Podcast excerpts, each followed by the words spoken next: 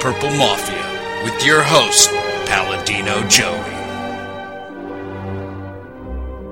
Well, we'll see. The doctors would disagree, but what do they know?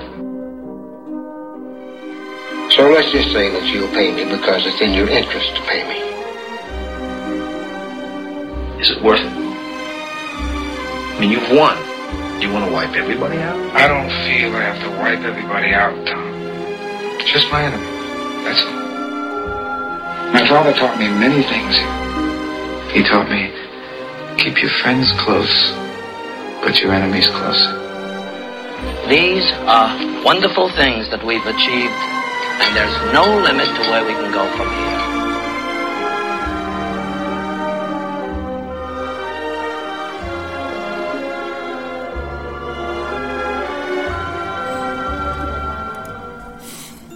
Welcome to the family here on Purple Mafia. It is Monday, October the 1st, 2012. This is episode number 120 of Purple Mafia. I am your host, Joey Wygen, or Paladino Joey, as Dylan Richardson was so kind enough to introduce me on the beginning of the introduction there, calling me Paladino Joey. Yes, sir. Well, Purple Mafia is available on the sportstuff.com and on iTunes. I thank each and every one of you always for downloading and listening to this show. It is a great pleasure to me, and I hope it is to you. boy, oh boy. Um, yeah. You listeners are unbelievable. That's all I gotta say. Um, yeah, as mentioned on the uh, the Facebook page. Now, not too many people are on it yet for whatever reason. I mean, and that's whatever reason it is. um, but the listenership, ladies and gentlemen, has exploded, at least for one week, and I hope it continues. That uh, was unbelievable. I mean, I absolutely shattered my all-time listenership record. Uh, that fr- I, I, I believe it was in September 2010. I had a certain number. Let's just say I'm not going to say what it is, but let's say it virtually quadrupled. Yeah, the last week quadrupled. Yeah, I'm not kidding at all. I'm not kidding. It's uh, actually quintupled, you could say, closer to quintupled. I'm just in awe, and I thank each and every one of you so, so very much for you know making this possible. Those of you out there that did tell your friends um, over the course of time, and those out there that are checking in for the first time or second time, thank you so very much for making this possible. It has just been absolutely unbelievable. Well, we have two callers today to get to the get on to the show. two callers. Okay, first, before I say that, I am going to give each and every one of you listeners this time a star.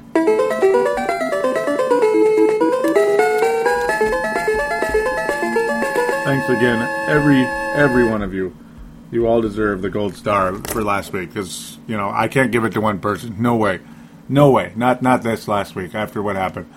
Whew. Um, but anyhow, yeah, the Vikings played a football game on Sunday and they won, which is absolutely spectacular.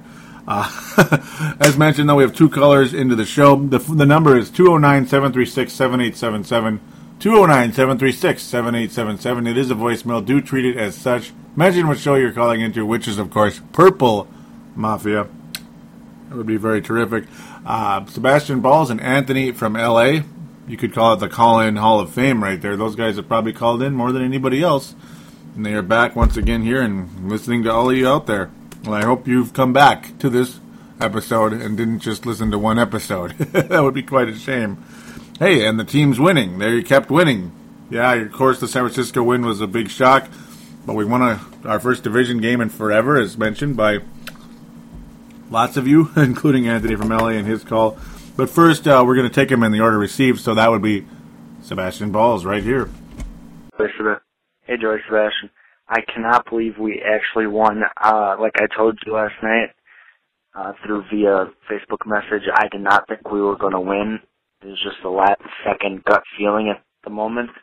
Uh, I can't believe we pulled it off. Our offense did not look too great. The offensive line looked, um, what do you want to call it, decent. Decently enough that Peterson got 100 plus yards, but not decent enough that Ponder had enough time to sit in the pocket and look around and throw. And a loop back to the point that I've been making all year. if Ponder has time, he can really do some damage, but he's had like no time passing it today. Uh, thank you, Marcus Sherels and Percy Harvin for being so elite because special teams, that's how we won it. Defense. Can you believe Sanford actually played a good game? Harrison Smith to jar the ball loose from Megatron in the end zone. What hit? I could not believe it. And that was my phone going off again. Um, I, I'm out of words for how good our defense actually played. Jared Allen got another sack. Uh, I'm I can't believe it. Skol Vikings. Let's get another one. Uh, thank you for that, Colin Sebastian. Great to have you on board as always. Yeah, man. yeah, I mean, yeah, you didn't see us winning the game, and really, it ended up being a hell of a lot tougher than some people thought. I saw this thing being a stressful game, and it was a very stressful game. I mean, it seems like every time we go into Detroit, it brings out a lot of uh, that inner frustration. It, it, it really does. I mean, I get bleeping pissed every time we go to Detroit. I, I don't know why. We usually win, even you know, depending on the I mean the circumstances, but we usually win yeah. Anyhow, back to what Sebastian said. Yeah, I mean it was the offensive. The offense struggled in in general. Yes, it. I thought it was going to be much more of an aerial type of game than it was. I mean, it was very much on the ground and underneath, on the ground, underneath, underneath, on the ground, on the ground, underneath. It's what it was basically. Underneath or, or thrown in the middle, you know, you get the idea. A lot of up the middle type passes, and Adrian was doggone outstanding. Absolutely. Yeah, the O line, the pass protection was not good. The run blocking was pretty good.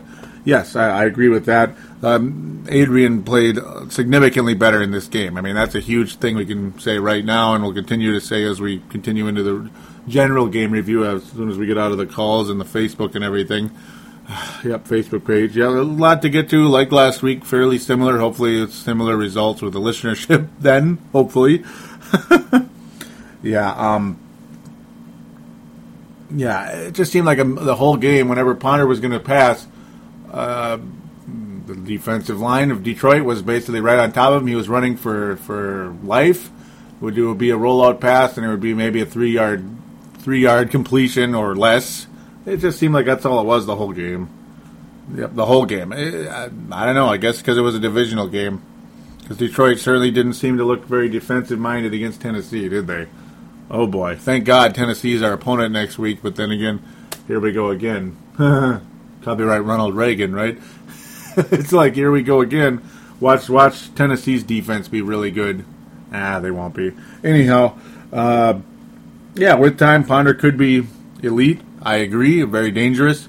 Unfortunately, that's there's a testament testament right there to what you said when he doesn't have time, yeah, it's well, like most quarterbacks, it's not going to be the prettiest game ever. Christian Ponder finishing with only 111 yards, but still, believe it or not, a completion percentage over 60 at 61.5. Yeah, but no touchdowns, thank God, no interceptions. Yeah, and uh, Mr. Anthony Vermelli talks about that in a second. Yep, Sherels and Harvin. Yeah, everybody's going to be talking about those guys today.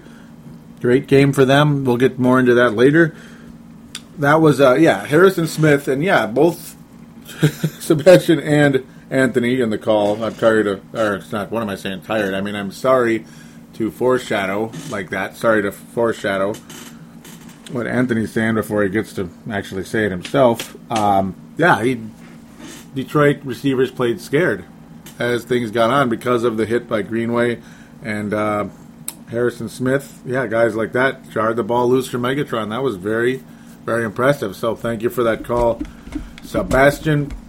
If I missed some stuff, I apologize. You said quite a bit in a very short time, so I might not might miss some of the things you said. I apologize. That happened with anybody. So with that, here is Anthony from LA. What's up, Joey? Anthony from LA. First off, I want to say congratulations to your your listeners. How you uh, surpassed your record. That's great. Awesome. Keep it up. Um, onto the game. You know, it, it's I'm super excited about this game. It's, you know, first punt return in who knows how long. I heard it was like Nate Burleson did it on TV, and you know the the Lions, our offense did look a little like uh, a little slow because uh, I think just because they they really keyed in on Harvin, they really couldn't do anything. They sniffed out like every screen pass we tried to do. One of them was almost intercepted. Uh, uh, Ponder, I think took just a slight step backwards because he seemed to uh, get a little a little uh, rattled with the pressure and he missed uh, Michael Jenkins wide open for a touchdown on that one Percy Harvin screen that that was sniffed out, and Jenkins kind of rolled out to the left and and was pretty much no one followed him. He was going down the sideline wide open. Um, so we know that Percy Harvin can't do it all. We need to get some step step up. But uh, Jerome Simpson, you know, first game back, you know, caught a couple third down third down passes to keep those drives going. But I, I just I also don't like how we are not converting on on third down. You know, and when there was a third and two, there was a couple third and two, third and three, third and fours, I think, that we should have ran the ball. I think we should have just ran it because uh, Peterson, what he's averaged six yards carry this game. You know, he, he came close to, to breaking some free too. Um, and you know what else is good is that we don't we haven't fumbled the ball. You know, we haven't other than Gerhart at the end of the 49ers game, we haven't we haven't put the ball on the ground.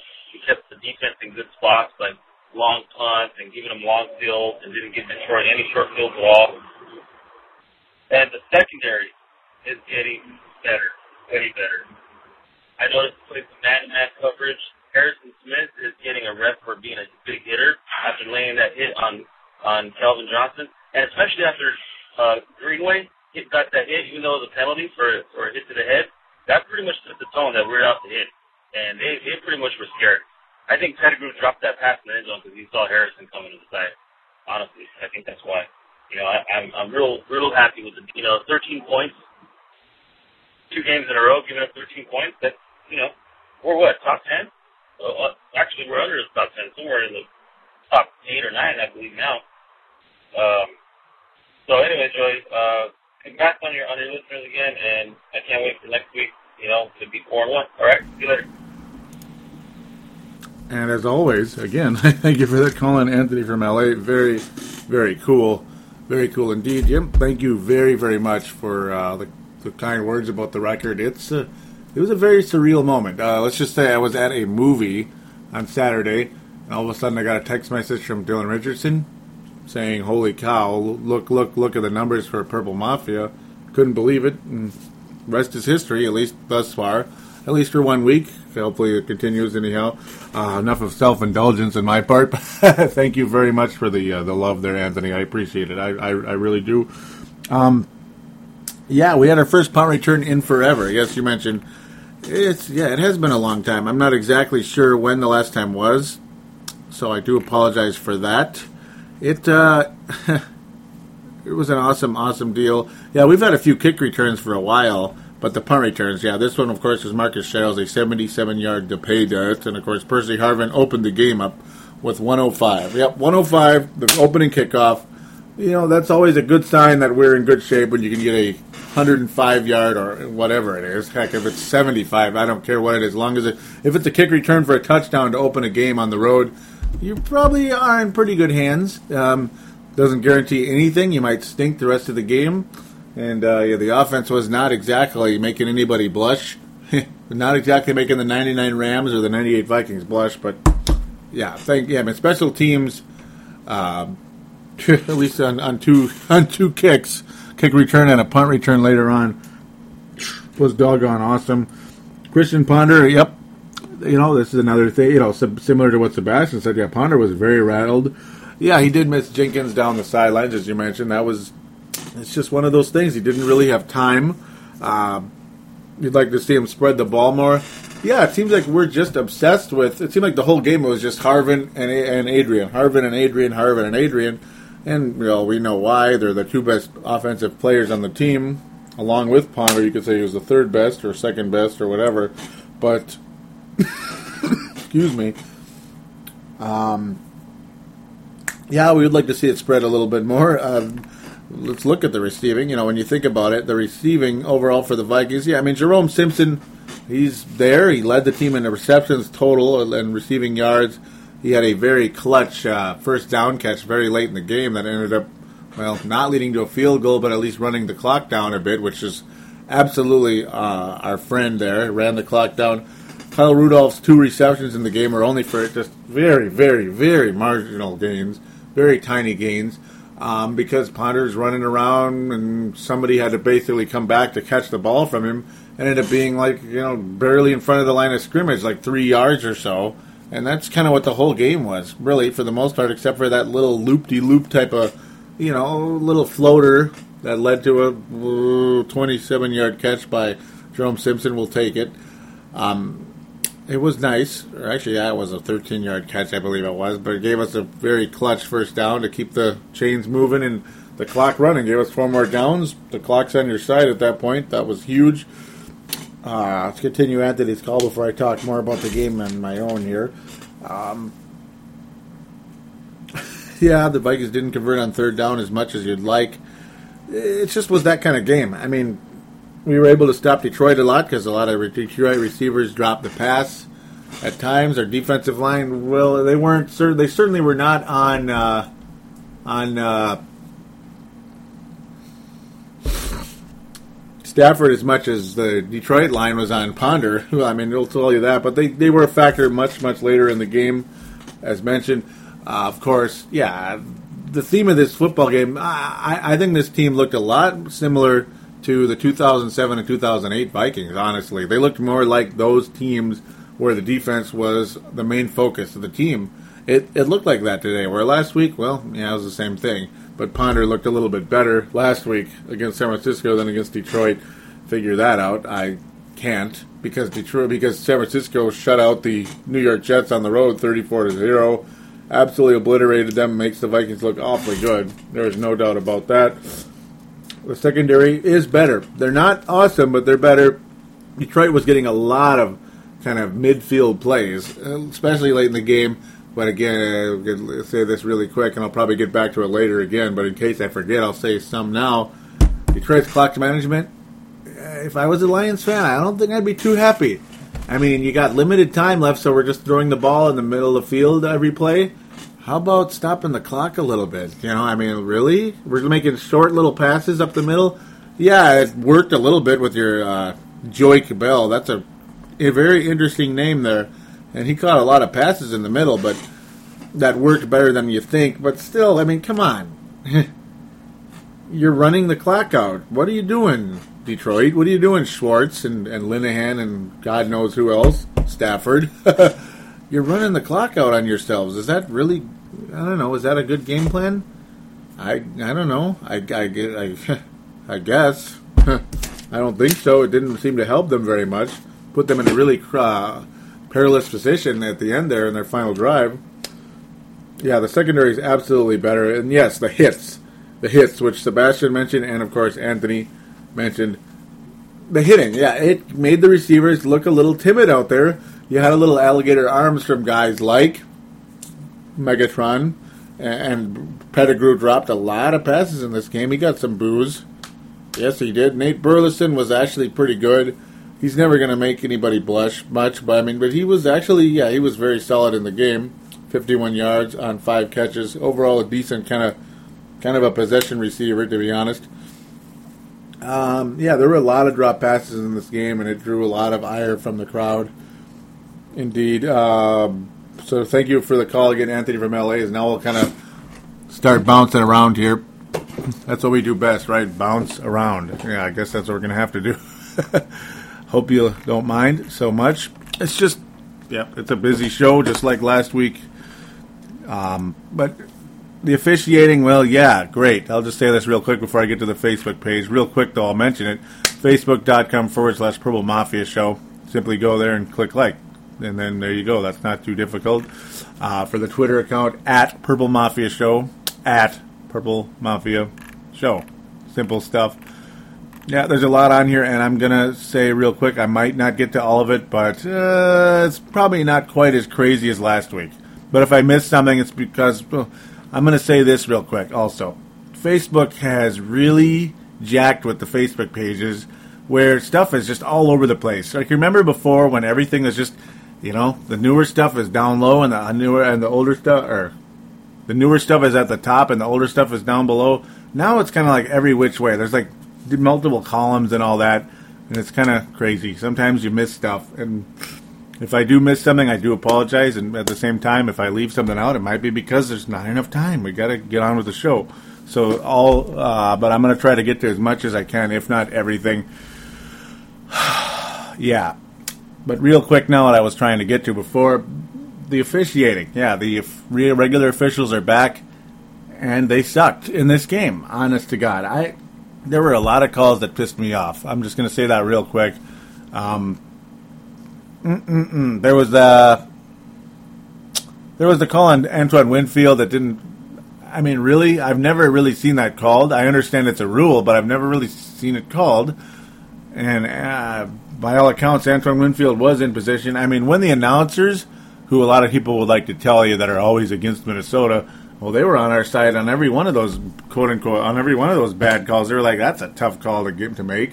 Uh, Josh Robinson's tackle, he tackled, yeah, he tackled Calvin Johnson. What was he supposed to do? It was an open field tackle. I've seen guys do that all the time. They're saying he slammed him on the ground. Um, he tackled him. It's not. come on. I think that was one of the silliest. Was, that was ridiculous. Uh, the call on Antoine Winfield, yeah, like I mentioned, they said he was out of position a little bit too far forward. Did he have to be five yards back or so? And, well, by all accounts, he was. Come on. The hit on Greenway versus uh, Calvin Johnson, that was guilty. It was a little bit of a tough call that might have gotten somebody else might have got away with it, but uh, I suppose you got to call that one, I guess, and especially being it's well, it's Calvin Johnson. You know, he's going to get calls like that. I would think. That's just a that's just the way of that's just the way of professional sports. Sorry to say. Um, God, there were a lot of rough calls, and of course the touchdown by Matthew Stafford. Now I understand a lot of you would be like, "Well, they were out there; they would probably score anyway." Well, my point is, my point is, we were trying. The clock was our friend at the time, and if Detroit had to struggle maybe one or two more plays, which would probably be running plays to try to get into the end zone. You want that. You want the clock to run down, and, and they're screwed. You know, you want to have less and less and less time for Detroit. Uh, Matthew Stafford was not in. I'm sorry, he wasn't, and I can't imagine too many of you would disagree with that. He jumps over the the pile, so to speak. He's about uh, maybe six inches or so short, maybe a foot short. Well, the ball he tucks it in when he was holding it out. He tucks it in way before he, he it crosses the, the the, the the plane. I'm sorry, that was not a touchdown. And again, if Detroit scores again in two or three plays, I understand the score would have been the same, but there would have been less time on the clock, and that's I'm, I'm all about clock management, folks. I am all about clock management. You hang out with me watching a football game, you'll see me just like obsess over that clock. I mean, I look at that clock more than more than a lot of people. That's just in a game like that when you're up by a little bit, you need to manage the clock well. And Detroit, I thought didn't, but I think the refs gave them a break there. Honest to God, they did, and it pissed me off. And God knows you you know you never know. Maybe the Vikings make a goal line stand there. What if the, and Detroit's totally dead? Then that would have been great. Unfortunately, that's just not how things went. All right, a very entertaining uh, post by Sebastian Balls. I promised him that I would read it on air, and here it is. top five, top five signs you suck by Sebastian Balls. Drum roll, right? Number five, you are a defender in the Tennessee Detroit game. Whoa, my own sound effects there. Drum roll again. Number four, you can't remember if you granted San Francisco with their third timeout yet. Nice. Number three, even with the Cardinals, even the Cardinals make you look bad. Boom, boom, boom. Number two, you make the normal refs look like saviors. Yeah, ouch. Yeah. Because, you know, ladies and gentlemen, before I get to number one, ooh, let's keep you in suspense, right? Uh, before I get to number one, yeah, uh, it's not a secret that a lot of the regular refs kind of suck, and uh, they kind of did suck. I thought in, on Sunday. I'm sorry. I almost never talk about the refs, and I apologize to those of you out there that uh, maybe new to the show and think, oh, what a freaking Kool Aid drinking homer. Well, if you watch the game, there were some rough calls on the Vikings. There really were. And the announcers agreed with it like every time. And how many times do you hear the announcers really agree with the Vikings? Very rarely. okay, the I don't know. That's just a that's homerish right there. What I said. I apologize. Yeah, I mean, I almost never talk about the refs, but that game was there. There were some there were some not so good calls in that in that game. Let's just say.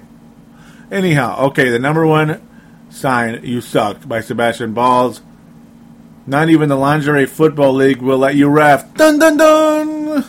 There you go. And Mark Carlson, a brand new member of, of the Purple Mafia page, welcome on board. Mark Carlson out of Iowa says, very funny to Sebastian Balls there. Yes, sir. I'll read what he says. Yep, there it is. Mark Carlson's introduction, introductory, introductory uh, thread says, listen to your latest podcast today. Thank you very much. Uh, he says that was, of course, 929, September 29th. Great show. I will continue to listen. Raised a Viking fan and never wavered. That said, sure like to watch Harvin and Peterson, but hope we continue to strengthen our defense. Skol Vikings. Thank you very much.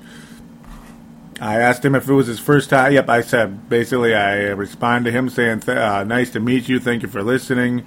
I asked him if it was his first time. He says yes, it was his first time. I like the format of the show. Also thought the comments were very relevant. Re- I cannot believe I'm not reading this better.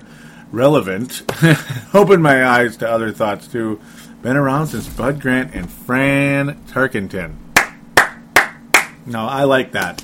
That's that's a good thing. That's a very good thing. That's he saw the greatest. He saw the legends of this franchise. So that's terrific. Sebastian Balls introducing himself says, "Hey, Mark, I'm Sebastian Balls. I usually have my name said a million times on the show. Oh, Sebastian, look at you. Listen to this guy brag. Look at him." Mark Carlson says, "Hey, Sebastian Skol Vikings." well, I mean, it's good. I'm glad to see you guys interact. Very good. That's good. I encourage you guys to interact with each other. This is the Purple Mafia family. Welcome to the family. Yes, yes, indeed. And um, yeah, Mark Carlson. Thank you. He says, uh, "Yep, Mark from Iowa." Yep. I believe he lives in South Dakota now, according to his page. But yeah, originally from Iowa. So, and if I'm wrong, I apologize. not trying to screw you up there. Um, yeah, their comments were uh, very relevant to the show. I really appreciate you guys. Com- uh, see, he, he gave you guys a compliment, all you out there, Sebastian and Anthony and Tony and Chris Tucker and, and Cedric, all you guys, fantastic. Yep, Sebastian during the game said that we're already shooting ourselves in the foot again, and yeah, they they did. At the halftime, we had the lead. He says, Sebastian, he says, "Am I comfortable?" Never. Joey Wygen, episode 19. He used my. Uh, he used my. Uh, I believe it was a tweet, tweet and Facebook from the uh, San Francisco game. Yeah, of course not. And at the time, Sherels returns the punt return. Sebastian rejoicing about that. He also asks, he needs more people posting here with me. Anyway, we have a mega, have a mega bad feeling we lose at 7:53 in the third quarter. Got it like that. All right, where is everybody? Dang it, Sebastian. Continuing with, hey Joey, my urban myth this week is the thought that Adrian or AP tore his ACL and MCL last year. Yeah, good point, Sebastian. That's there you go. Now there's a talker right there.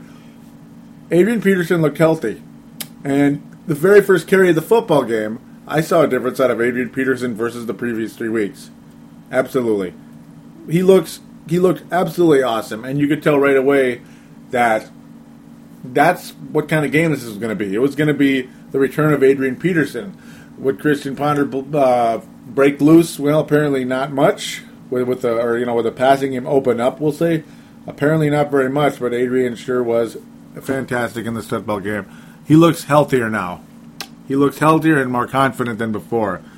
Never saying the guy lacked confidence and that he's not uh, healthy to a point, but you got there's foot there's a football confidence and a football healthy versus a confident and healthy. You know, and I think you guys have a pretty good idea what I'm getting to, and that's exactly what took place there.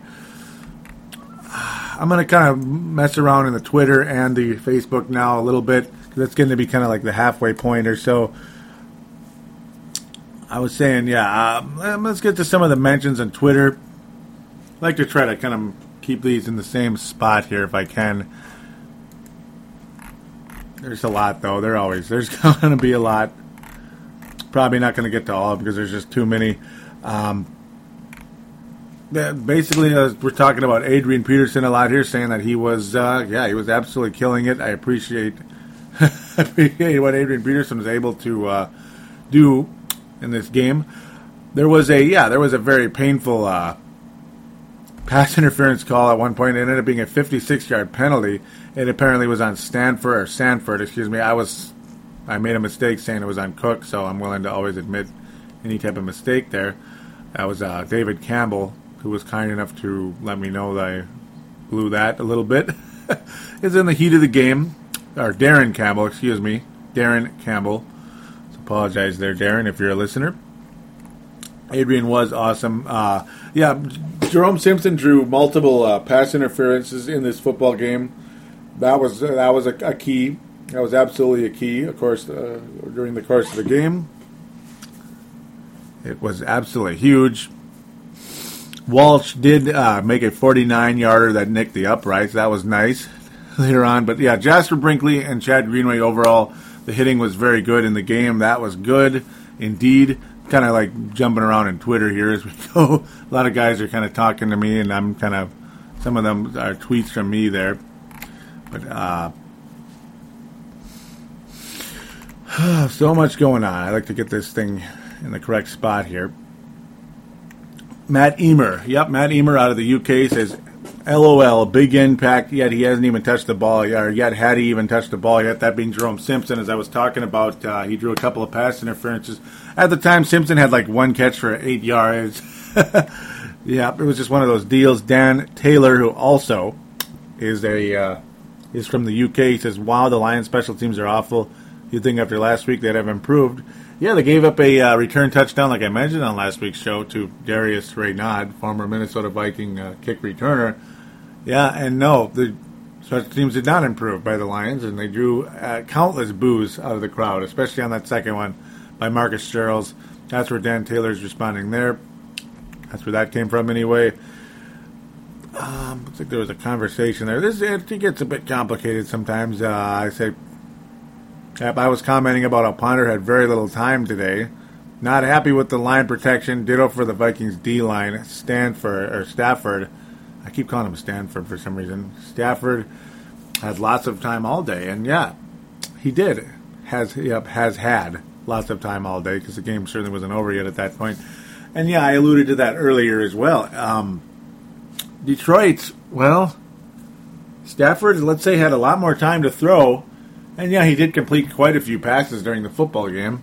Luckily, though, a lot of passes were dropped later on, here and there, and it cost Detroit. Ponder had virtually little, had virtually no time to throw the football to throw the football, and that's what happens. Detroit played with a sense of urgency in that football game. At least the defense did. The defense played with a sense of urgency. Their offense kind of did, but at the same time, they played a little slack jawed as well. Kind of like San Francisco. At the same time, we looked a little bit like San Francisco in the game as well. Oh, I was yeah. When I was complaining about that a little bit, Ponder or excuse me, Dan Taylor and Viking Idealist respond with you know at Viking Idealist respond with uh, we'll start with Dan says true, but the Lions do have a great D line. Not many teams will play well against them. I agree. Viking Idealist says Lions line is pretty tough, though. I just hope Ponder develops ability to throw well on the run. Agree on the first part, and uh, yeah, unfortunately on the second part, yeah, apparently he has not he has not developed that yet. And yeah, as you mentioned there, Christopher, yeah, it's uh, it's an ongoing thing. He wasn't that good. Uh, he completed some passes for like three yards, but that's not very difficult to do. Other than that, he kept throwing the ball pretty low. He certainly did. it was it was pretty doggone frustrating. yes, it was. Oh my goodness, it was. I told him that yeah, it's annoying to watch. It's an, I, I responded to a at dealer said it's annoying to watch. Ponder, indeed, struggling out there, completing passes or making really much of a play during the game. I had to say this during the game too. That Sacre Bleu Le as I like to call him by by with a French accent. Yeah, he fumbled in the game. That was a huge turn as well. Vikings did get one turnover in the game. Couldn't they haven't really they dropped several intercept they dropped a, yeah several interception opportunities, especially late in the game. That were they would have been a spectacular play to catch because it was kind of like a reach to catch them, but still it would have been nice if one guy actually caught one of them. It, would have ended the game immediately, and it didn't happen. But uh, we did get one turnover, and that was Sacre Bleu. Leshoure fumbled at one point in the third quarter, I believe. That was uh, that's just that was a that was a painful thing right there. And Walsh did miss his first field goal in the of in the, of the season. Ah oh, man, Vikings could have had a 17 point lead with 13 minutes left. But no, that would have been very, very hard for Detroit to come back from, I believe. It was a 46 yarder that really, to me, yeah, it really wasn't that close. It was hooked. You knew he was going to miss, and it's like, uh, you know, damn, if you're going to miss, why'd you have to miss then? Because that would have probably, probably put the game on ice. No guarantee, again, but probably. Yep, John Kriesel. Remember that name, John Kriesel, a huge advocate for the Viking Stadium. Uh, drive that eventually was successful. It took a while, but it was. soon to soon to be stepping away from the political realm. Uh, he says the Vikings have no decent receivers besides Harvin. Nobody gets open, so I had to retreat that, and it was because that was a very strong uh, and, and accurate statement there. I liked what he had to say there. All right, well, one other statement by Sebastian Balls. He talks about that Walsh also on the Facebook page. Was kind of merged back to there really briefly. He says now Walsh has a missed field goal. Now watch, my bad feeling will come in play, and we will blow it. Just watch, and it came perilously close. It came perilously close, but the Vikings defense saved the day. Yeah, that's the response right there. That was a. You know, thank God we got out of there bounce back over. Yeah, I made a uh, when the Vikings made a big stop on fourth down and Matthew Stafford. I thought that was it because I thought that the Lions at that point were going to be done. That this was going to be the end of their confidence.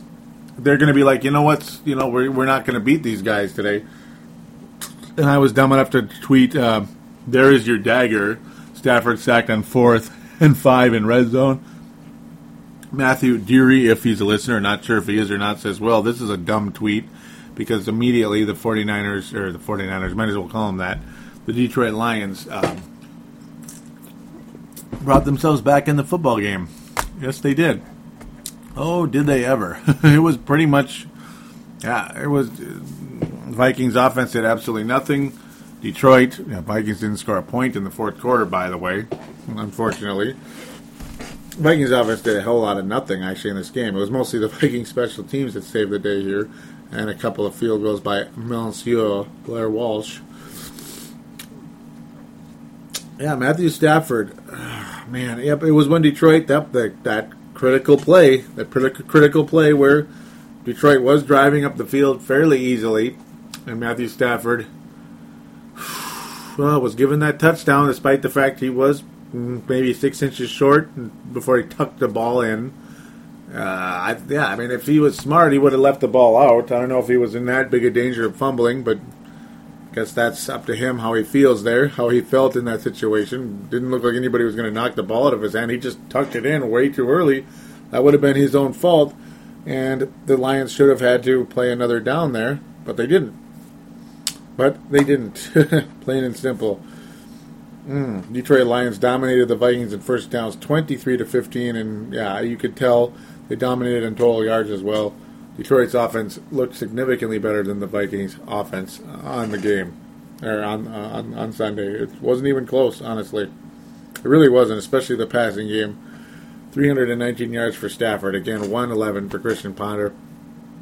The uh, Detroit Lions defense absolutely focused in on Christian Ponder even more than Adrian Peterson. Adrian had about as many rushing yards as Ponder had passing. That tells you something, ladies and gentlemen. Sure does. But thank God the Vikings defense was not going to allow the Lions to win the football game, and the Vikings offense was able to burn the clock up enough. I mean, enough to save the day. Oh, it felt good to see that happen. It really did.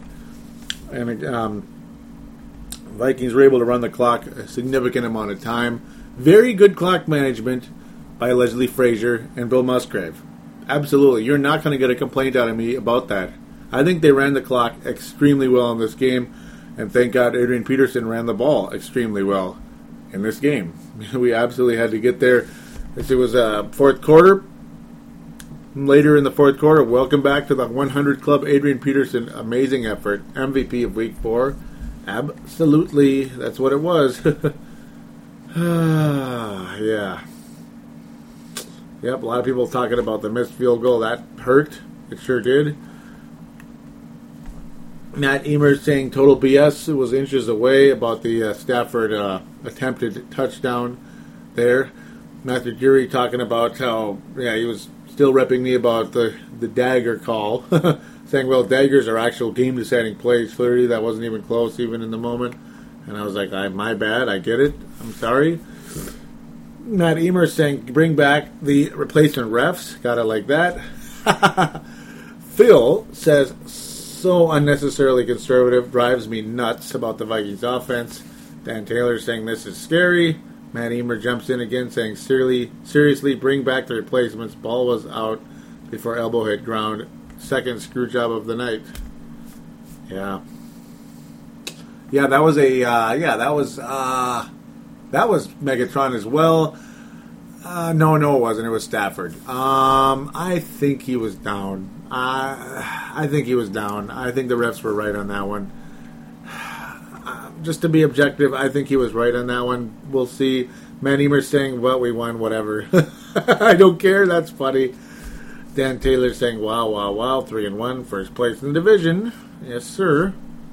Phil says, where was the first passing game today? Did we have a single slant and Percy disappeared? Disappointed. Ooh. I don't remember seeing that tweet, but there it is now. Christopher, Viking Idealist, responds or uh, tweets also as well, saying problem was shots to Simpson were too limited. So underneath stuff stayed covered. Yeah. Um,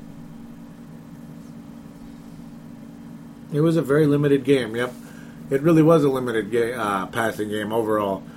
And I probably shouldn't even say they're underneath passes. They're mostly just like short, like desperate little oh somebody's open type of passes that were completed in this football game for the most part other than again that beautiful clock burning first down kind of floater pass to Simpson that worked. It was it was a beauty.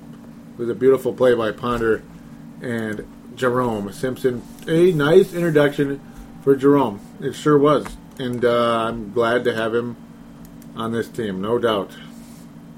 Absolutely glad to have him on this team. Ho- hopefully, hopefully he can continue to step up. I mean, I'd like to see him be more of a more than a Qadry Ismail and in that game, he certainly was. Absolutely. So that's the end of the Twitter for today at Purple Mafia Show. Give that a follow. Would be terrific. Lots of uh, in-game interaction, no doubt about it. That's what it's all about. Yeah, it was mostly just dink and dunk passes, about 95%. So just making that statement there at Purple Mafia Show. Give that a follow. Kind of like live interaction, but of course the basic page as well is the case. Ah, Sebastian Balls, I believe, are winding down here saying, I remember last week on the show, you said we should have been 3 and 0 at the time. I think you're wrong. We should have never won versus San Francisco if we didn't lose in Indianapolis. Yeah, this generates a little bit of a conversation. We'll see what happens here. Uh, it's one of those deals where it's. Yeah, it's one of those deals where, yeah, I mean, yeah, I, I, I can see where Sebastian's coming from there. It's kind of that, eh, it's a, it's a trade off situation, though I, I don't know. Just because we win or lose versus Indianapolis doesn't mean we absolutely lose. I mean, just because we win in Indianapolis doesn't mean we absolutely lose against San Francisco. But it did raise the urgency for this football team, no doubt. It did, and maybe it made the Niners cocky and, and lazy. I can see that as well. Uh, Maybe have shifted the balance a little bit, but I don't know. That doesn't necessarily completely mean we would have lost to San Francisco. I mean, they played pretty bad here. San Francisco had a bad game here, and Minnesota played awesome in that football game. This is a team that wanted to win and wanted to prove that they are, at minimum, a fringe bubble playoff team. They want to prove that. And on that day, they did prove that they are a fringe to bubble type of team. Not in a contender, but a bubble team. They at least proved that. Now defeating Detroit on the road, that increases their.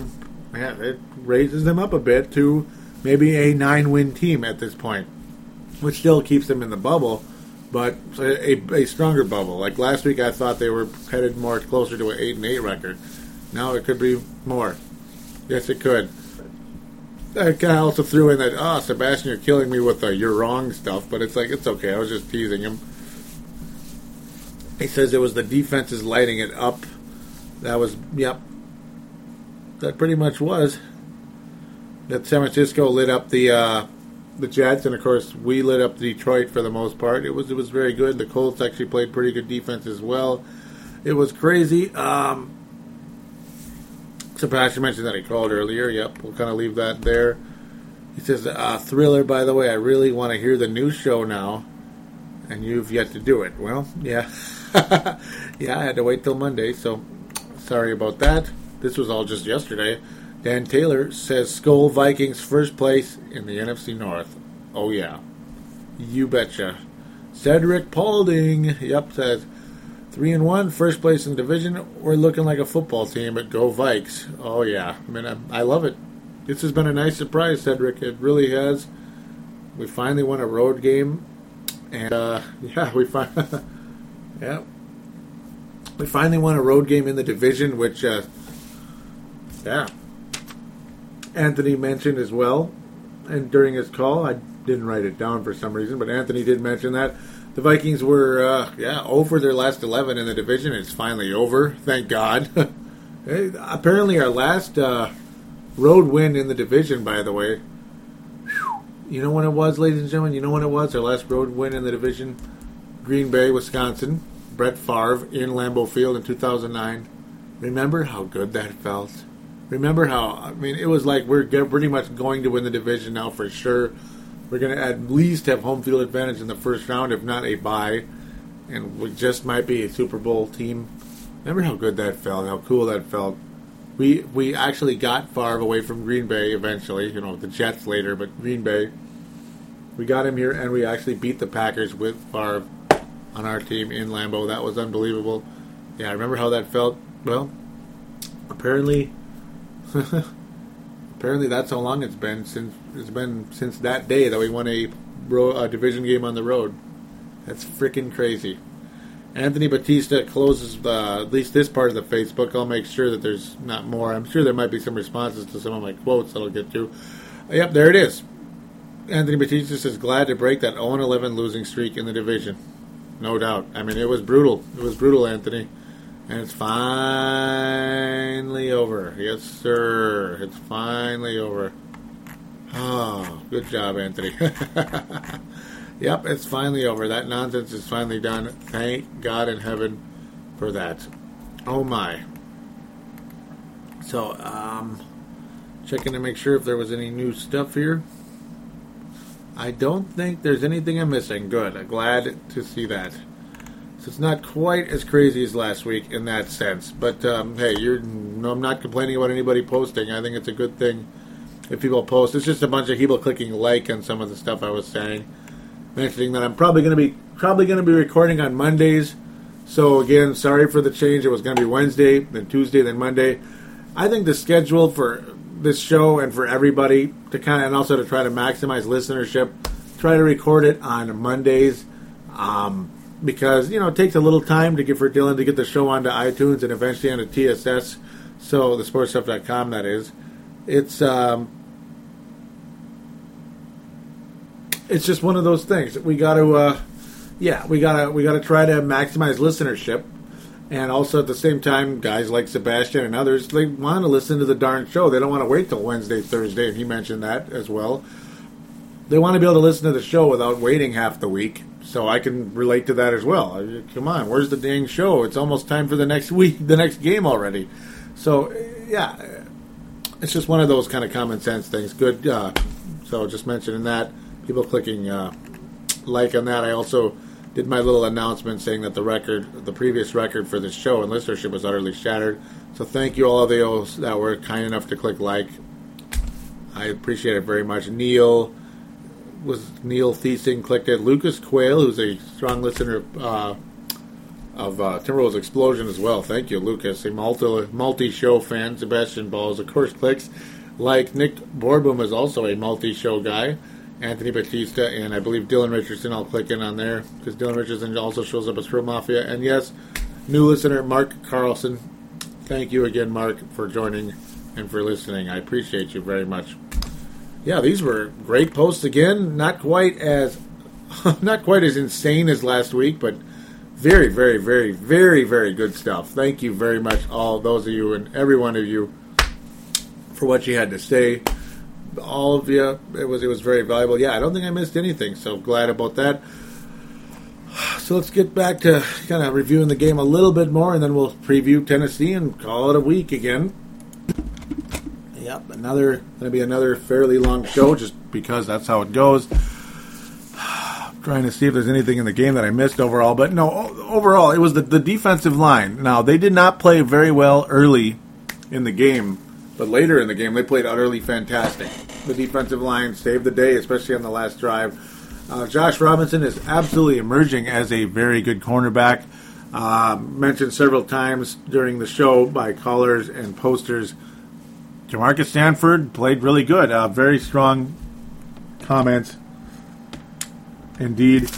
Sebastian Balls was saying how, yeah, Stanford actually looked smart. So, uh, yeah, he, he did. Stanford actually looked smart out there. And he did, and looked good. He looks like a decent football player out there. He actually looks good, yeah. Jamarcus Stanford has improved, and I think it's because he realizes, shoot, you know, he lost his starter's role. And some guys have that competitive fire. Oh man, I, I love that competitive fire, and some a lot of guys don't have it, and I don't get why they don't have it. It drives me nuts. But apparently, I mean, I, I think that's what it is. Jamarcus Stanford has that competitive fire in him. Like, oh my God, they're going to take my job away from me. I'll show them. I'm going to prove that I can play in this league. I'm going to get better, and I'm going to win that starting job.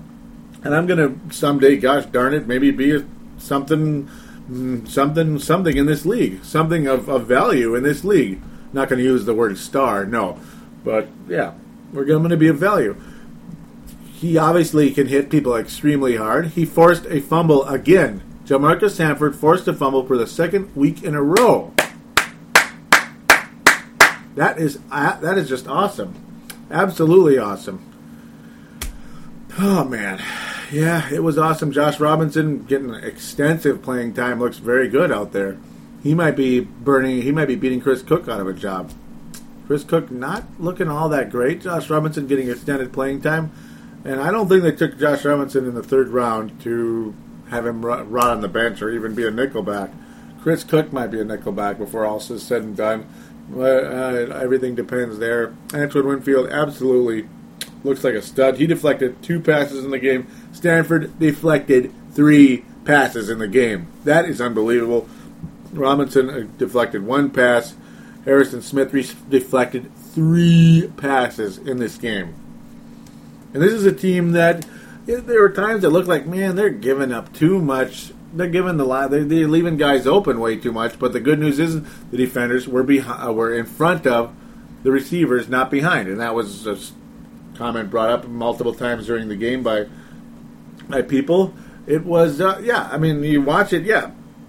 Yeah, they make the catch, but the defender's ready to tackle them. It's not like they make the catch and, ah, 20, 30, 40, 50, 40, 30. Oh, they finally got him. Oh, 65 yards later. Gosh, dang it. You know, like like the you know, like last year we had a lot of that happen. Cedric Griffin was often like 10 yards behind a guy. It was like 30, 20, 10, touchdown. You know, and that's what it was like a lot of last year. Um, man, these the secondary is significantly better, and um, mm, this this kind of does reflect on Leslie Frazier's style. Get be, get in front of those receivers. You know, don't let them pass. And unfortunately, that could mean less uh, turnovers forced, not as much ball hawking, but it keeps it prevents the big play, and it's not necessarily prevent defense. And it didn't look like prevent defense, other than in the last drive, it kind of did. is Joique, uh, what was his name? Joique, Joique Bell. Oh, God. Ugh. How many? He got six catches for 72 yards in the game, and each and every one of those were short, kind of center passes, center field passes. That uh, one of them developed into a 23 yard gain. Guys just were not tackling him. They were, and he was making people miss a little bit. Joique Bell. Ah, there it is. There is your urban legend of the week right there. Joique Bell. Who the hell is Joique Bell? Well, he did pretty good in the game. Undrafted out of Wayne State, which is in Michigan. He's from Benton Harbor, Michigan. Yeah, there's your there's your urban legend of the week, Joique Bell. Who is he and why did he kick our butts? Well, he was open. Maybe that's why he kicked our butts because I don't know. People didn't know who he really is, and he did really well. Yeah, he did he's Percy Harvin. No, he just did really well in the game. Uh, Everson Griffen was outstanding in the football game. Yes, he was. Everson Griffen with two sacks in the game. For him had a lot of pressure, but his his second sack pretty much was the end of the line for the Detroit Lions. In fact, it was the end of the line. He sacked uh, on the final play of the game. It was fourth and I forget what it was, ten or fourth and five, whatever it was. Everson Griffen got to Stafford, sacked him. That was it. Away we go. Letroy Guion, who I ripped a little bit earlier. I believe it was after the Colts game. Yeah, it was after the Colts game. Boy, has he been on the rebound the past two weeks. Oh, Letroy guy, and That's a guy I've been a fan of. Like I always mentioned, I started my first show at the same time he started his career. It was he was drafted by the Vikings the same week that I did the first Purple Mafia show. And of course, that includes everybody else in that draft class. But for whatever reason, I identified a lot with Letroy Guion because he kind of came out of nowhere. He was a backup lineman from uh, he was a backup lineman in college, but he was a very productive backup lineman in limited time. That was in uh, Florida State, Florida State Seminoles. Made the team, of course, and has been on the team ever since. He was always he was the same way here though. When he was a he was a backup, but in a reserve role, he was a factor. Whenever he got to play, he did something. And then he became a starter because Pat, Patrick Williams is gone. He looks pretty good out there. And he's looking more like a starter this year than last year. That's for darn sure. And I think it helps when you have better help uh, around you rather than like that garbage we had last year and that, a Doyle guy from uh, Adele, I believe it was from New Orleans the infamous high, who was a part of the infamous high-low play on Brett Favre in that Saints game. Nice bounty hunting, by the way, on those guys, on the part of those guys. All right, so hey, it was the second time, just like the Colts game, where you thought the Vikings were going to light up the their, their opponent, and no, it ended up being a kind of a grinded out, very much a grinded out type game. This time the Vikings were victorious as their defense was significantly better in this game versus the Indianapolis Colts game. Oh, significantly better. Much more of a threat by that defensive line. The linebackers were good, and the secondary was, well, they did they did pretty well. They weren't spectacular, but they made tackles when they needed to. They deflected passes and at big moments, and eh, you know the forced fumble by Jamarca Sanford for the second week. Awesome job, Jamarca. Keep it up. Allowing only 13 points against the 49ers and the Detroit Lions, very good. 26 points allowed in two weeks against two of the, you know, well, San Francisco doesn't have a great offense, but Detroit sure does. it's pretty good. Good stuff. So with that, we are going to take a quick break, and we are going to preview the Tennessee Titans. Anybody want to talk about Tennessee? No, Dennis Green. Yep. Anybody want to talk about Tennessee? Well, I guess we do. We'll be right back after this.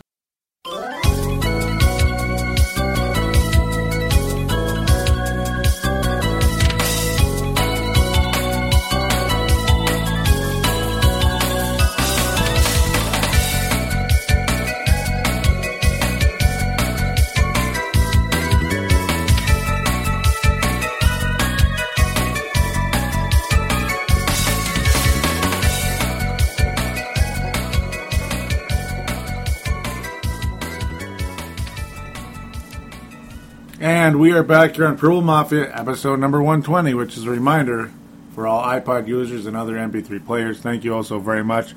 Okay, real quick now, since we're on the subject of MP3 players, now everybody just assumes iTunes, iTunes, iTunes, right? Oh, I have to have an Apple product to listen to Purple Mafia. Uh, no, you don't.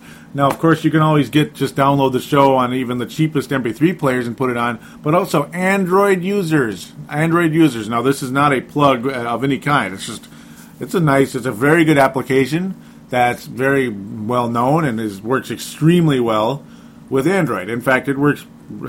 My gosh, I think it's like faster than iTunes. Double Twist, Double Twist. Now, obviously, they're not paying me any money to talk about it but I think it helps my show to let you know those of you out there that are that have an Android phone, and you know you want to know how to get it on your Android phone. Maybe you don't have an MP3 player, iPod, you don't want to buy one. I don't blame you if you don't want to pay for it. Download Double Twist and search and click uh, when you get uh, when you have it downloaded. There's a button. There's a podcast button. Click that. Then click search. Type in Purple Mafia. Also, feel free to type in Timberwolves Explosion as well. I think that show's doing uh, really well and uh, by the way, record listenership on that show as well. Oh my God, I don't know where all of you guys are coming from, but thank you very much. I can't comp- I can't explain it. All I can say is thank you very much. So yes, check out both of those, Purple Mafia and Tim Timberwolves Explosion. Go to Double Twist. All right, so before we get to the uh, preview against the Tennessee Titans, we got to do our NFC uh, NFC North roundup real quick. Well, of course, Minnesota and Detroit played in the same game, so that's Detroit's out of the way for the time being. They got their work cut out for them. I'll just mention real quick. Next week they have to play. Well, actually, they're on the bye next week, and I think they're gonna they're gonna need it. Then they have to go to Philadelphia and Chicago. Well, I, um, it's been nice knowing you in the playoffs, guys. Sorry to say, mm, yeah, Detroit Lions. I don't like them at all. Actually, I don't know what I don't know why, but they kind of pissed me off more than anybody else. Chicago Bears, as of this moment, are crushing the Dallas Cowboys. Tony Romo has had thrown two pick sixes at the time that I started recording this show. Has he thrown another one? Let's check right now. Uh, yeah, he's thrown five interceptions in the game. Yeah, I think it's time to say happy trails to Tony Romo. You know, Kyle Orton is on that roster. Kyle, Kyle Orton has a history of winning football games. He ain't pretty, but he gets it done. In fact, he's 9 of 10 from the field right now. You know, Tony Romo's completion percentage is pretty good, but five interceptions. He makes too many mistakes. And the guy does not win football games, particularly, well, in big moments. He's just he's just not a winner, as far as I'm concerned. Uh, I think it's time the Dallas Cowboys made a move on Tony Romo. I'm sorry. I think it's time for him to go two pick sixes uh, as of right now for Tony Romo. Well, yeah, that's that's it. It's going to be a 34 to 18 final in favor of the Chicago Bears. They are three and one, and they're still having fun. They're tied with the Minnesota Vikings for the division lead, and I believe uh, I don't think either one of them is a tiebreaker. Actually, they probably do because they beat the Colts and we didn't. Granted, we beat the Niners, who are a lot better than the Colts. So I don't know. We'll worry about that when the time comes. We're going to be playing the Bears fairly soon here. But again, move on from that briefly. The Green Bay Packers, yeah, Green Bay Packers beat the New Orleans Saints. The the the a hole bowl we could call it. Yep.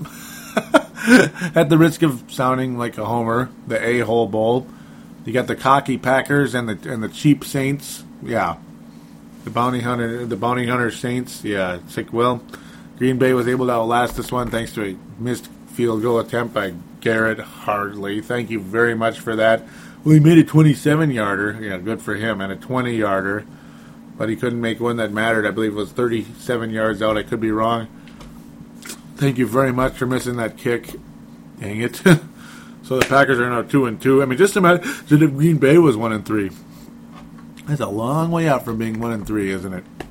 Well, unfortunately, they're only one game behind the Vikings right now and the Bears. Marques Colston exploded in the football game, as did several other Saints receivers. At Colston with nine catches, 153 yards. Yikes. Cedric Benson, another respectable game, 84 yards on the ground, 4.7 per carry. Packers were all over the place as well. Green Bay's offense significantly improved versus previous weeks. Aaron Rodgers completing 31 of 30 of 41 passes, good for about 75%, four touchdowns and one INT for him. Green Bay Packers defense really brought back down to earth, though. Oh my! After having a pretty good game against the Seattle Seahawks last week, for only for just a, a meager 440 yards for uh, Drew Brees. That's all. Only 446 yards. Yeah, eh, you know, just another day at the office for Drew. But it was also another day at the office for Aaron Rodgers.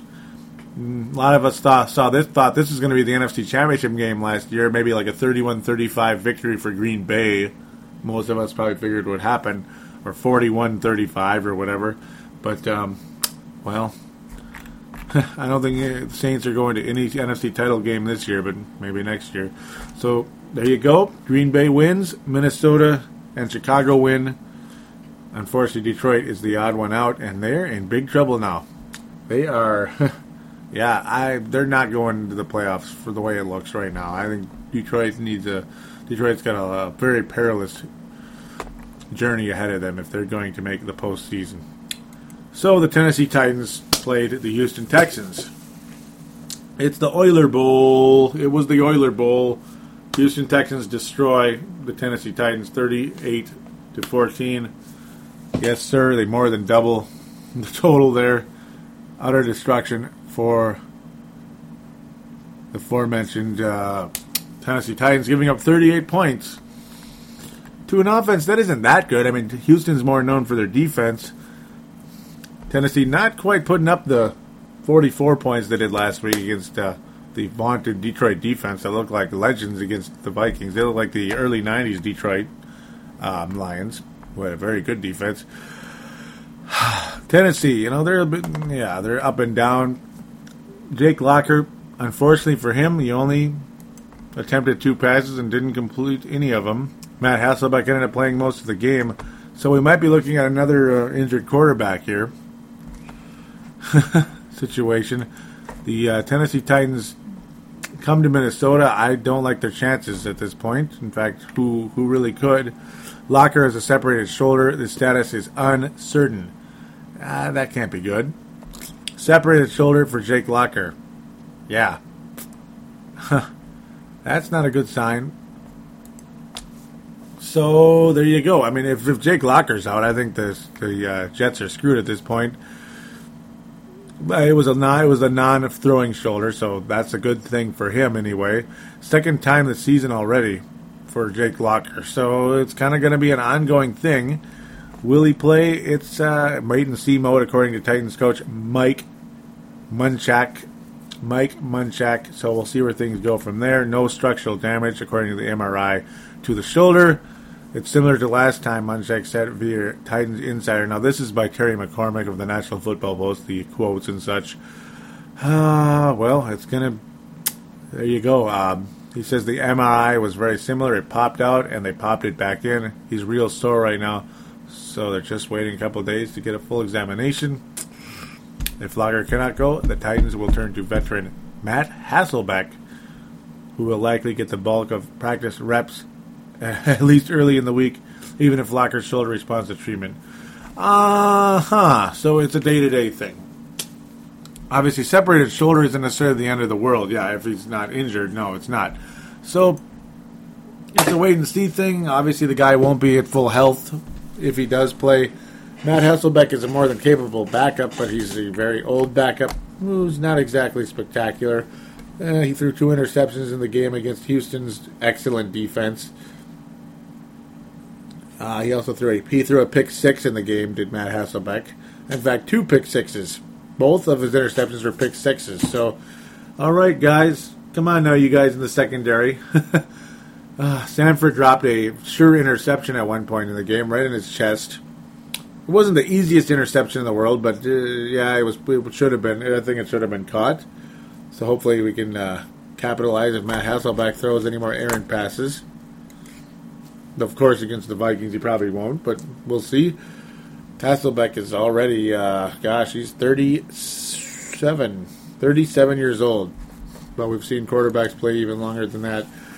Ah, Tennessee, yeah, they had Kerry Collins a couple of years ago when we had uh, Gus Frerotte playing. So Tennessee's used to having an old quarterback in there. Jake Locker, obviously, is an outstanding player when healthy. Unfortunately, though, he was hurt pretty early in that football game. It didn't spell any type of success for those uh, Houston, uh, excuse me, Tennessee Titans. I'm used to call. I used to. They used to be the Houston Oilers long ago. Houston Texans right now the favorites to win the NFC. They're that good. Um, and Matt Schaub is healthy, which is nice. Chris Johnson did blow up for 141 yards, believe it or not, in the football game. I don't know why they're running the ball so much when they're down by like a trillion points, but uh, it's the Titans, I guess. I don't know what they're doing. Arian Foster, not quite the explosive game you'd think he was going to get, but I guess the uh, Titans defense played slightly better in this game than they did the week before. Houston, again, not known for their offense as much as they are for their defense. They're kind of like the 49ers, really, to be honest with you. Much more known for their defense. Uh, yeah, I mean, you got to factor in 14 of those points came off of pick sixes, so it's one of those things. 14 of those points came off of pick sixes. Matt Hasselbeck with an absolute uh, garbage time touchdown with only 57 seconds remaining in the fourth quarter. So as well, so basically it was a 38 to seven game. There's just a garbage time touchdown. So am I scared of the Titans coming into Minnesota? No, I think Minnesota wins this football game. I do. Um, I gotta hope. I, I gotta think. Uh, yeah, a home game for the Vikings. They play really good at home. They really do, and they played good enough in Detroit to win the game. So I have no reason to believe the Vikings will lose to the Tennessee Titans at this point, especially if Jake Locker's not healthy. I mean, Matt Hasselbeck, I can't see him coming into the dome and beating the Vikings. That would be kind of ridiculous as far as I'm concerned. I do believe that. Shoot, uh, you, I still believe that you beat the uh, Titans in the air. I pray. I mean, they they sure they for the most part, they they contained Arian Foster. He they didn't stop him, but they contained him for the most part. They kept him to 86 yards and less than four yards per carry. So that that looks kind of good. And you know, obviously, Houston's trying to run the ball and run the clock during the football game. When you're up by that much, you want to just run the clock, right? So it's one of those deals. And they, they didn't run that much. They they ran enough for the most part. Chris Johnson is is dangerous. You know, obviously, he got twenty. He got 141 yards against the, the uh, Houston Texans, averaging 5.6 a carry. His long is only 19, yet he still averaged 5.6 a carry. That's pretty good. So uh, Chris Johnson has been an up and down guy forever. He's got a big. He's, he's cocky and he's yeah. His attitude's in the wrong place. He's absolutely overpaid as well, according to like everybody. Only got four touchdowns last year after getting that huge contract. Good for you, Chris Johnson. Way to handle prosperity. Absolutely. so, but uh, and before before last week's game, he'd done a whole lot of nothing. Had a breakthrough game against the uh, Houston Texans. I got to think that he will not. That that yeah, that's a one week wonder for Chris Johnson. I got to think the Vikings contain him, keep him to 80 or less on the ground. I'm not scared of Matt Hasselbeck. I'm sure I think he'll get a turnover or so. Maybe the Vikings force a fumble in the game as well. Hasselbeck actually had three turnovers in the game, two pick sixes and a lost fumble. So the guy's not looking too good. And I do have to factor in it is Houston, but the Vikings defense has looked greatly improved, and they have been forcing a well, they forced a fumble in back-to-back weeks. That's good. I think the Vikings get two turnovers out of the Tennessee Titans. Ah, I'll, I'll, just say a fumble and an interception to keep Chris Johnson to under 80 yards. The passing game of the Houston, see, I keep calling him Houston. I really apologize. The Tennessee Titans is not scary. You look at their wide receivers and you just kind of like, I don't know, you fall asleep. I'm not scared of their passing game at all, honestly. Jake Locker is a talented individual, though. I, now Kendall Wright is a pretty good player. He's young. He's a first round pick, twentieth overall by the Titans. He, you know, he's had an okay start to the year, but not great. Only 148 yards in four games. It's not making anybody blush. Nate Washington obviously was a factor in the past with previous teams. He's almost 30 years old already. He's got uh, 228 yards in the year so far. Uh, Nate Washington, I don't know. Yeah, I, I'm not really scared of this uh, Tennessee offense, really, to be honest. No. And I think the Vikings are going to score points against Tennessee.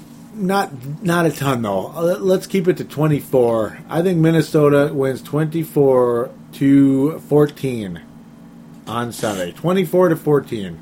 You know, until the Vikings offense can prove they can score 30, I'm not going to pick it again because they've they've burned me twice in that category this year.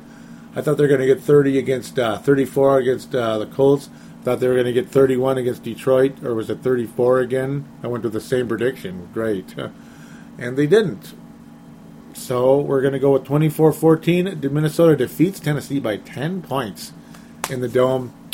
We're going to see some sacks by the Vikings. I think we're going to get through that line of Tennessee. I do believe that, uh, yeah, I mean, the Titans did not sack Matt Schaub once.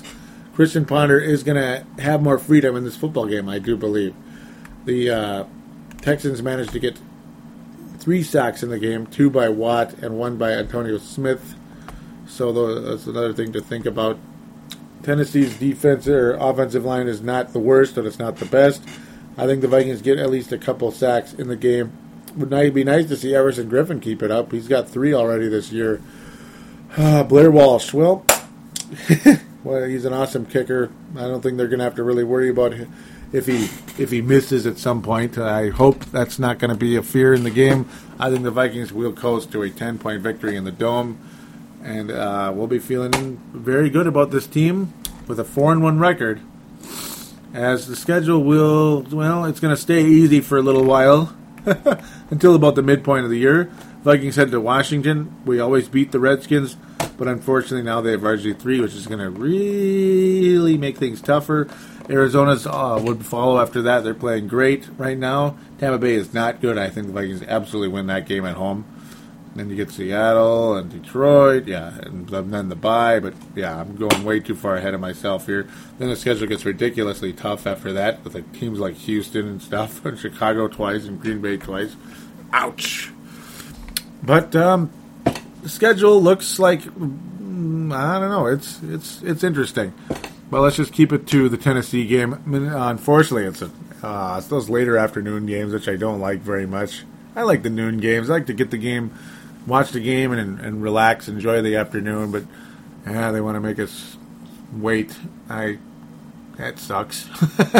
but that's how it goes. Whatever, right? It makes us feel more important, I guess, huh? That's what it does. Yep, we're more important now. We're prime time now. No, we're not prime time, but we're something like that. The Tampa Bay game will be prime time. It's kind of a weird choice. Minnesota and Tampa Bay. Like, what if we stunk? You know? Hmm. Because they're doing the weekly Thursday games now, which I think is absolutely awesome. Like, you know, props to the NFL for that. But uh, yeah, I feel very confident in the Vikings winning this football game. Still doesn't make them a playoff team yet. Remember the 2003 team? I, I'm starting to look at this team almost like the 2003 Vikings, kind of a, two, a mix of like 2003 to and 2007. hmm That's what I'm kind of looking at right now. Maybe more like 2007, but we'll see. Uh, hopefully, we're more like 2000, you know, four or 2008, and we make the playoffs. But that's yet to be determined. You got to win games at Washington and win home games like Arizona, Tampa Bay, Detroit, teams like that. We got to win those games. Like the Bears at home, got to win that game. hmm At Chicago, at Green Bay, ooh, that's not going to be easy. but we'll let that happen when it happens. Unfortunately, that's going to be when it's getting very cold out. Yeah, Sunday the 25th of November, December the 2nd in Green Bay. Okay, well, we'll see what happens. but hey, team's playing well. The listenership has been fantastic. Thank you again so very much. Remember the call in line 209 736 7877. 209 736 7877. It is a voicemail. Do treat it as such. Mention which show you're calling into, which is, of course, Purple Mafia. Statement, shout out, question, comment, whatever it is, would be so terrific.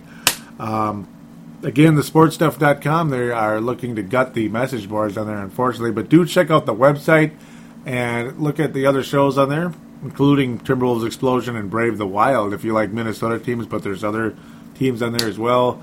The Crossover is an awesome show If you, you know, a couple Australian guys, Rusty and PMAC, talk about the New Jersey Nets, New York Knicks, excuse me, Brooklyn Nets and New, New York Knicks.